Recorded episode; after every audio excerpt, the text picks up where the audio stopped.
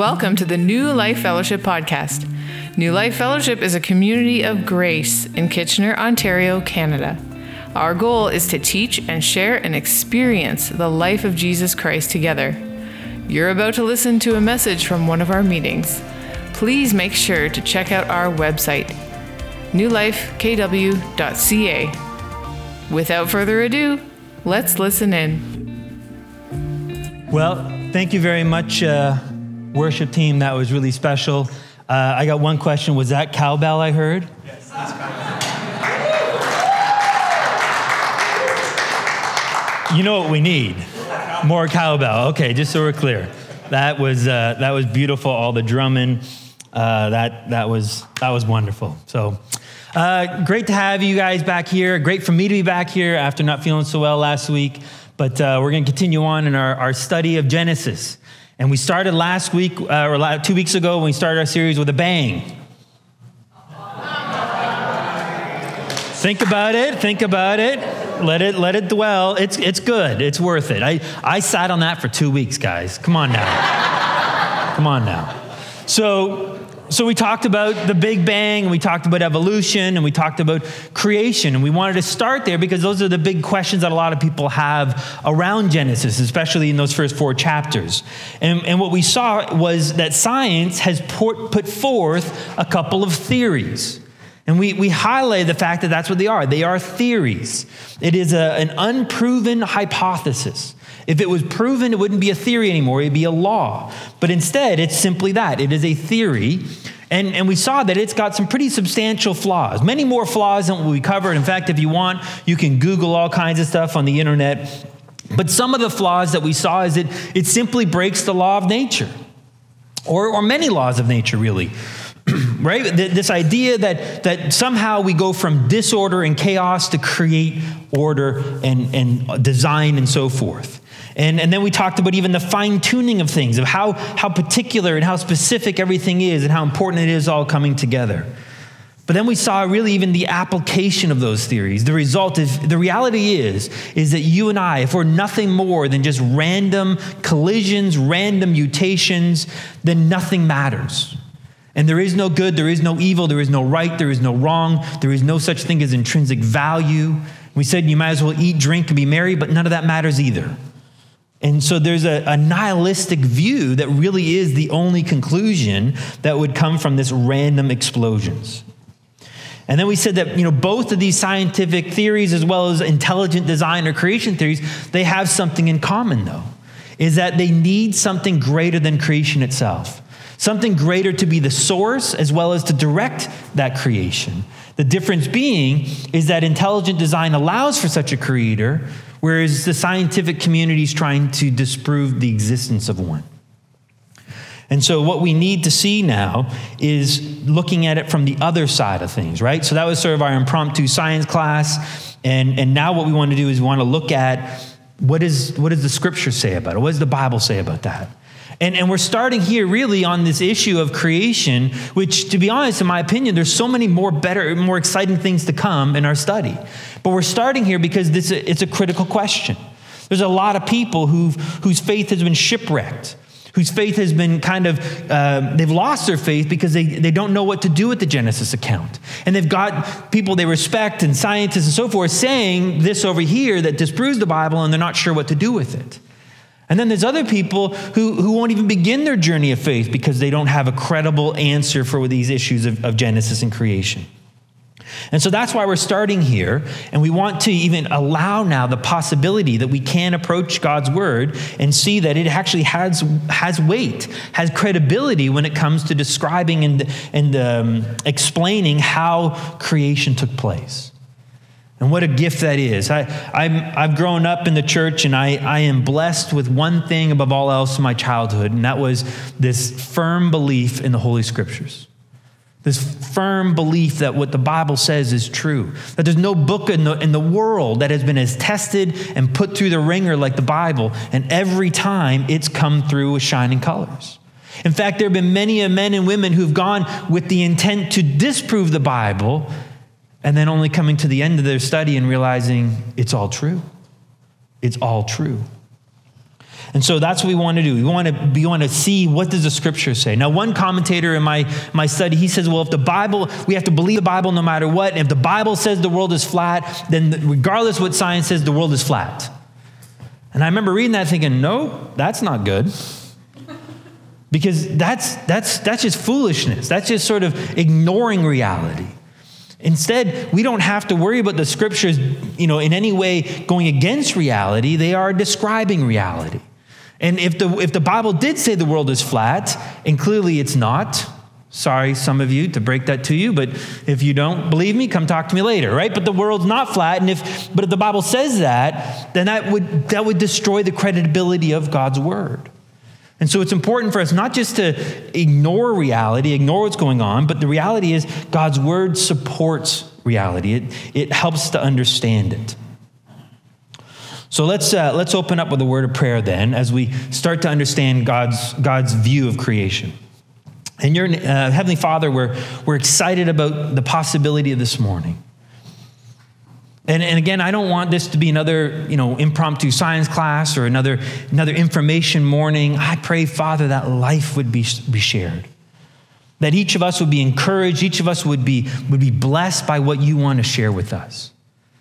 And I pray, Father, this will strengthen our faith. This will strengthen our resolve and our love towards you as we can see who you are and that we can trust you. In your name we pray. Amen. So, what we're going to call, you know, there's a larger umbrella, what's called intelligent design or, or creation theories. And I still want to use that word theories because, quite frankly, each of these theories we're going to look at has some flaws, has some, some holes. And I can't say without, with a complete absolute thing, value uh, or, or uh, conviction, that one theory is, is right and the others are wrong because they're all got a little bit of fine tuning to it. So I'll leave it at that as theories. I will share with you which one I prefer.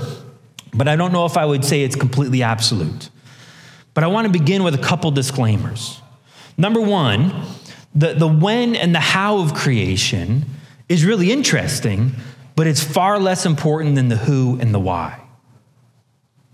Right? The, the when and, and when did he do it? How old is the earth? And how did he do it? It was over time. Was it an instant? Interesting things to talk about, but not nearly as important as the who did it and why he did it. And that's what we're going to be looking at as we go on. But the second thing I want to say is that there's going to be no test on the, at the pearly gates for your views on creation. Right? It's not like before you enter into heaven, you know, St. Peter's going to be there and say, wait a minute, we got, we got a little test for you, a little test on your doctrine. And depending on how you score, determines the kind of place you have, right? Is it by the coast? Is it in the mountains, in the valley? Are you facing a brick wall? Is your room beside, you know, the elevator shaft? You know, those type of things, right? That's not what's happening.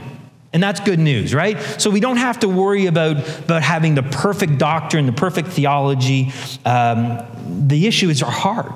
And how is our heart towards God? That's the only thing that matters, and He's the only one that can be the judge of that. Okay, those are my disclaimers. Let's dive in now. Let's look at some of the common theories. The first theory we want to look at, really, really briefly, is this idea of theistic evolution. And so basically, theistic evolution says that the whole evolution theory is correct. It's just that God is behind it. God used evolution to make that happen. And, and so that's why we don't have to worry about the Big Bang theories and, and so forth. We can quickly dismiss this one, though, because it has all the same problems that the Big Bang theories and evolution has that we looked at a couple weeks ago. In fact, it even probably has a few more things that are, that are uh, problem, problematic with it. But if that were the case, if it was still random mutations over time, then you still have no value. You still no intrinsic value. There is still no th- such thing as good or bad because it would be all random. And it, God didn't say that He created you in a random way. Instead, you and I were created in the image of God. And so, if theistic evolution was correct, then we would have to throw out much of the, the of Genesis and much even what some of the things that Jesus had said, because Scriptures does not support that idea that you and I were formed over millions of years, step by step, from different species. So we can quickly throw that one off the table. The next theory is what's called the gap theory. And, and the gap theory is really, it's based entirely on a breathing mark or an accent called the reba, not the singer, just so we're clear, R E B I A. uh, which is often used as an indicate as a pause or a break, and it's going to occur between verse 1 and verse 2 of chapter 1. So it says, In the beginning, God created the heavens and the earth. Here was the Reba, the breathing mark, the pause. And then the earth was formless and void, and darkness was over the surface of the deep, and the Spirit of God was moving over the surface of the waters.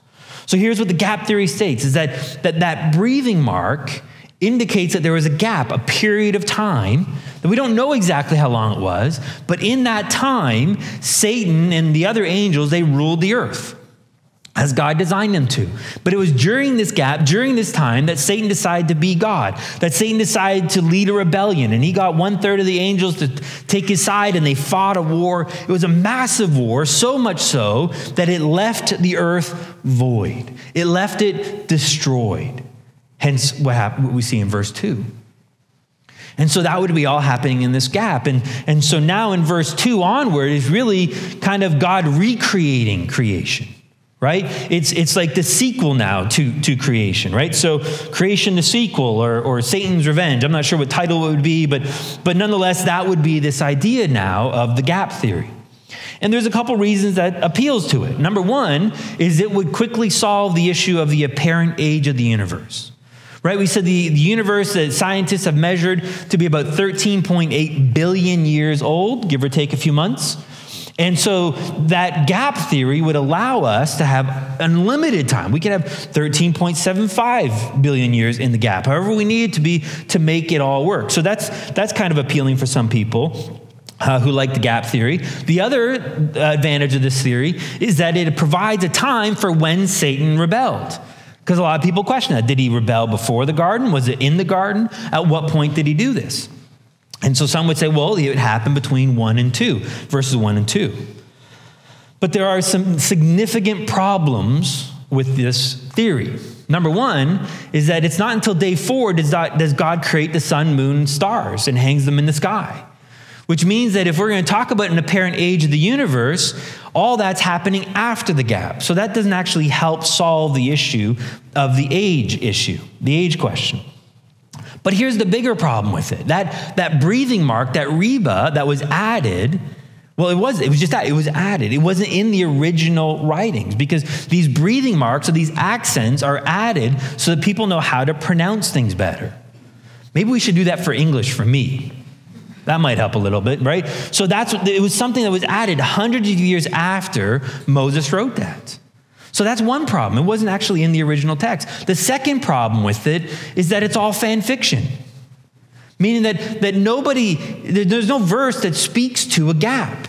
There's no verse that speaks to all this happening in this time. This is someone sitting down going, well, let's, let's invent a story. And it's an interesting story. Would make a wonderful movie, I'm sure but it's not rooted in the scriptures. It's not rooted in what we know to be true. So between those two things, that it's, it's based on a breathing mark and based on fan fiction, I don't think this, this theory has much weight. The third theory we're going to look at this morning is what's called progressive creation or old earth creationism, or sometimes even referred to as day age, the day age theory. And, the main idea of this theory is based on the Hebrew word for day, and the word is yom. And it can be translated as that, as a day, as a literal 24 hour period right? So, for example, think about Yom Kippur, right? The Day of Atonement, right? That's where they're, where they're breaking that word down, right? And, and so it has a variety of meanings, this word Yom, similar to, to English words, right? For example, the word bow. Am I talking about tying a bow on a present? Or am I talking about shooting a bow with an arrow? I won't demonstrate on the harp. Uh, where the, I won't do that, right? So, which one is it, right? Or am I putting a bow on the bow?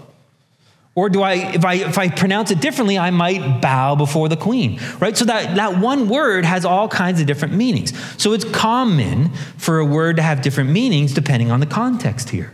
And so again, yom can mean day, or it can mean an indefinite period of time, an age, for example. And so that's how they're looking at it here, where Genesis 1 account is really describing a, a, variety of yoms, a variety of ages, a variety of indescript periods of time that overlap with one another, that when you add them all up, give you the millions and billions of years that, are, uh, that science would require. And so the idea here is that God would actually create something in an instant and then he would just sort of step back and let it sort of grow and adapt and, and, and, get used to the environment. And then he would make something else, and then it would grow and adapt, and then maybe even die out, and he'd make something else, and so forth. And so there's some appeals again to this theory. Number one is the day age idea means, again, you can now be easier to line up with what science says about the apparent age of the universe right? Because each age could be a million or a billion or two billion years, however you want, however long you need it to be. It would also help the line up with a ge- geological record uh, that, that science says exists in terms of like the, the dinosaur fossils and so forth. Which again, even, even tells us, helps understand that, you know, here's when the dinosaurs existed, but then they died out, and then it was after the dinosaurs that God created Adam and Eve. So that's how this day age theory works. And, and some of the things that um, proponents of this theory would point to to validate their theory. But there are some problems with this theory. First, from a scientific perspective, our environment is so interconnected. I mean, really is so interconnected that you can't only have one element of that environment without the others. For example, plants need insects, insects need plants. You can't create just plants, have them exist for billions and billions of years, and then create the insects, and then create the animals. All of it is required, all of it is interacting.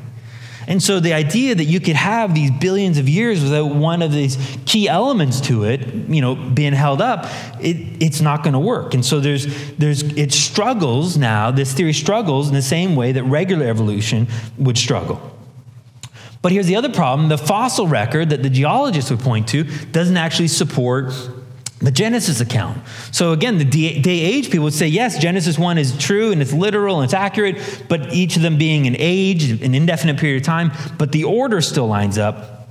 But the fossil record would say something else.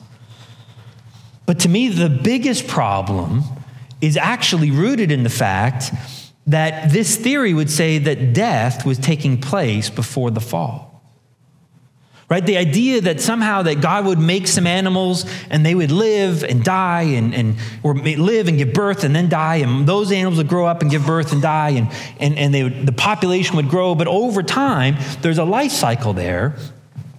Now death has been created as part of creation and that's not what the scriptures say Romans 5 and verse 12 says that it was just through the one man, through Adam, that sin entered the world and death through sin. And so death spread to all men because all sin. It wasn't until the garden, and it wasn't until Adam and Eve sinned in the garden, that death existed. Death is the product of the fall. And so the idea that there was death, you know, for billions of years before Adam even existed would violate now what Scripture is teaching us and saying to us. And so there's, there's a big problem for me then in this kind of a theory. So that leaves us then with the last theory that we're going to examine this morning, and it's called the, the literal six day or the young earth theory. And, and basically, this says that the earth was created in a literal six day period, six 24 hour periods, as described in Genesis chapter 1, which would put the age of the earth today somewhere in that six to 10,000 uh, year range give or take a f- couple months, right? So there are some problems with this theory, though, up front that people have with it. Number one is 10,000 years is a little smaller than 13.8 billion years, right? That's not like a rounding error, right? That's not like you forgot to carry the four in the equation, right? That's a significant deviation there. So how do we how do we make up that difference? How do we understand that? Well, I think it's helpful then to understand how did science come up with the answer or the age of the universe at 13.8 billion years. And without getting too technical, because I don't, I see Sue's eyes starting to glaze over a little bit here. This is above grade three, I think, right? But, but without getting too technical, what scientists have been done, it's really clever, it's really brilliant, is, is they are looking at the galaxies and they can measure the speed at which the galaxies are moving away from each other. And, and knowing the speed, they are able to then kind of work back to kind of figure out if they're here and they're moving at this speed, that means that I can work back in time when they all met a certain point. And that's what they were able to do. And so that was all based on the work and the, the scientific study of a man named Edwin Hubble, who, as a reward, a constant was named after him, the, the Hubble constant. And they're using that, that, uh, that number there to give you an idea. But there's a problem, though. Remember, we said two weeks ago that the scientists have discovered that about 400 million years ago, they figured that the universe began to accelerate, began to speed up. And so, if that's the case, then the speed at which things are moving, the speed at which the galaxies are moving, isn't always constant. So, Hubble's constant isn't so constant, is what they're saying. It's constant throughout the universe at any given point in time, but it's varying over time. And so, what they've done then is they've kind of tried to figure out how does that, what does that mean? What does that look like? Well, NASA has put together a very helpful picture for us that we're going to put up here. It's kind of the bell-shaped, uh, bell-shaped universe. And what they're trying to explain to you and I is that the universe, for the most part, is fairly flat. It's for the most part in a plane. But this, this shape here is kind of showing you over time how the universe is growing. So it's, it's kind of that big bang, bright light kind of hides the fact that it started off as a point. But if you think about what they're saying here is that the universe started at nothing, had an immediate explosion over the first couple hundred million, a couple hundred million years, where just a massive expansion. And then it slowed. And then it started moving at a constant speed. And then about 400 million years later, it began to speed up. Now, you might be wondering, you know, what would cause that sudden, you know, that sudden expansion to suddenly just stop almost and just really slow down at about 400 million years? And then what would start things to accelerate a few hundred million years ago? And so I'm glad Barry's here to tell us. Barry, you witnessed all that.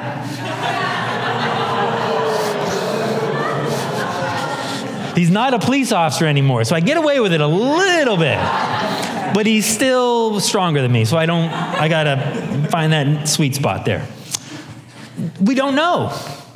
I mean, that's, that's what's really interesting to me. As, a, as an engineer, I look at that and I think, why would it just suddenly stop accelerating, stop moving away, just so much slow? It'd be like all of a sudden it hit you know, a body of water. Think about it, like when you're running into the water, you're running really fast. And, and especially when you're young, you're really running fast, right? And then you hit the water and just you slow down. That's essentially what they, they say happened just a few hundred million years into it. And then again, why did it start accelerating? Well, here's the answer. Here's how they got to that shape is they created mathematical models. They created mathematical models to approximate how the shape of the universe changed over time. Well, let me let you know a little dirty secret about mathematical models is you can make those suckers dance. I, I spent years tuning and using mathematical models, and there's so many little variables in there. And you just tweak this one, you tweak that one, and a little bit here, a little bit there, and you can get any shape, any, any, any results you want. But what happens is they say, well, we've created this mathematical model, and therefore we're the most comfortable with it. Well, there's no way to actually test the accuracy of the model.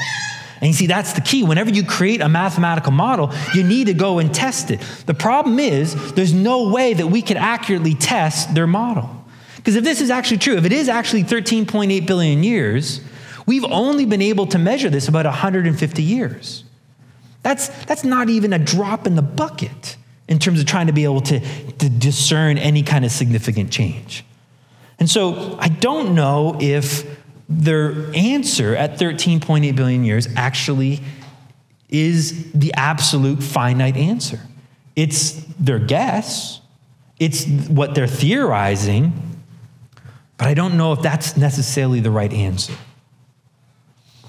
Well, you might say, well, what about the geological record? I mean, the geological record and the fossil record would tell us that the, you know, millions of years on this planet. Well, one thing I find really interesting, and this doesn't prove anything either way, but I find this interesting the oldest tree on earth is 5,000 years old. I do find that interesting. There's nothing older than that. Now, that, again, that doesn't prove that it's a young earth. It doesn't prove that it's not a young earth. I'm just saying that to me is a really interesting aspect of things that, that we don't have anything older than just a few thousand years old. But let's, let's maybe approach it this way, right? If, if the world is really only is thousands of years old, not millions of years, that would mean that man walked the earth with dinosaurs. Well, that's crazy. That's not possible. Well, think about it. It wasn't until the mid 1800s that they discovered the very first dinosaur fossil, which means before then, they didn't know such a beast existed. They had no idea, no clue that anything like that is even possible. Right? So they discovered the fossil, and it took them actually a few decades before they actually realized what they had. And, and they, you know, they, I wasn't going to make, I was thought of, I, I didn't do it this time, Barry. So but, um, but they, they found the, the fossil and they, they eventually discovered hey, you know, this is a whole new species. And that began the whole discovery of dinosaurs and so forth. But let's consider the oldest culture that exists today the Chinese culture. They have their lunar calendar. And in their lunar calendar, they've got all kinds of different animals for each month, right? They got the rat and they got the ox and they got, I think, the dog and, and the snake and the boar and all kinds of different animals. All animals that we know are real. And then they have the dragon. And you know who the dragon, thousands of years they've been believing this thing, the dragon. You know who the dragon rep, looks a whole lot like? Looks a whole lot like a dinosaur, doesn't it? Isn't that interesting? Well, uh, am I saying that, that people in China, they walked with dinosaurs and dinosaurs existed in China? Well, let's study some more. Marco Polo, I'm sorry, Marco. I, I know, I know. But Marco Polo, he, he, he was the famous uh, explorer. Uh, I think I believe he was from Spain. And he went on the Silk Road to, to Asia and through China, and he discovered all kinds of, of uh, unique plants and flowers and animals that were in that region that they didn't have in Europe. And so he, was, what made him so great is he had detailed notes about what he saw. In fact, so they were so good, they were so accurate that even today historians look at that and they say, it's amazing the kind of scientist that Marco Polo was. Well, one day he records this in his journal. He writes, leaving the city of Yachi and traveling 10 days in a westerly direction, you reach the province of Karazan, which is also the name of the chief city. Here are seen huge serpents 10 paces in length, that's about 30 feet, and 10 spans, about 8 feet girt, girt of the body. That's how big their body was. At the forepart, near the head, they have two short legs. Having three claws, like those of a tiger, with eyes larger than a, a four penny loaf, and very glaring. The jaws are wide enough to swallow a man. The teeth are large and sharp, and their whole appearance is so formidable, neither man nor any kind of animal can approach them without terror. Others are met with a smaller size, being eight, six, or five paces long, and the following method is used for taking them.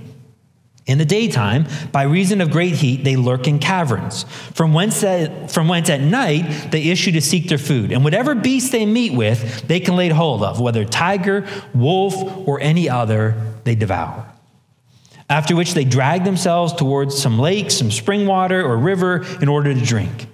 By their motion in this way along the shore and their vast weight, they make a deep impression as if a heavy beam had been drawn along the sands. Those whose employment is to hunt them, they observe the tracks by which they are most frequently accustomed to go, and fix into the ground several pieces of wood armed with sharp iron spikes, which they cover over with sand in, in such a manner not to be perceptible. So then they basically dig a pit. They put these, these wooden spikes with metal, metal tips in there, and then they just sort of put branches over top of it and make it look like it's just regular sand. When therefore the animals make their way towards the places they usually haunt, they are wounded by these instruments and speedily killed. So they fall into the pit and they impale themselves on all these spikes. The crows, as soon as they perceive them to be dead, set up to scream, and this serves as a signal to the hunters who advance the spot and proceed to separate the skin from the flesh, taking care immediately to secure the gall, which is most highly esteemed in medicine. So they field dress it basically. In cases of the bite of a mad dog, a penny weight of it, this is their gallbladder, dissolved in wine is administered. It's also useful in accelerating parturition. When the labor pains of women have come on, a small quantity of it being applied to a bunch of things that don't sound good. Um, and then they talked about the flesh of the also the animal is sold at a dear rate, have, being thought to have a higher flavor than other kinds of meat, and by all persons it's esteemed a, de- a delicacy. What does that sound like? Massive animal, short, short front legs, massive mouth, sharp teeth. Sure, sounds like a dinosaur or a dragon, some might say. What's interesting is scientists, they see this and they, they go, you know, that Marco Polo guy, he was so good. He was so accurate in all his descriptions. But this one he dropped the ball on. Because clearly he's describing an alligator. Really? Well, there's other historical figures. They've described encounters with animals that could only be dinosaurs. They includes the 5th BC uh, Greek historian, Greek historian uh, Herodotus, Alexander the Great, even, even the famous philosopher Aristotle talked about encountering animals that had to be dinosaurs. And so that would tell us that, that God created dinosaurs as part of the original creation, and they walked at the same time that man walked this earth. But they were likely hunted out of existence because of how they were treated. Sounds fantastic, doesn't it?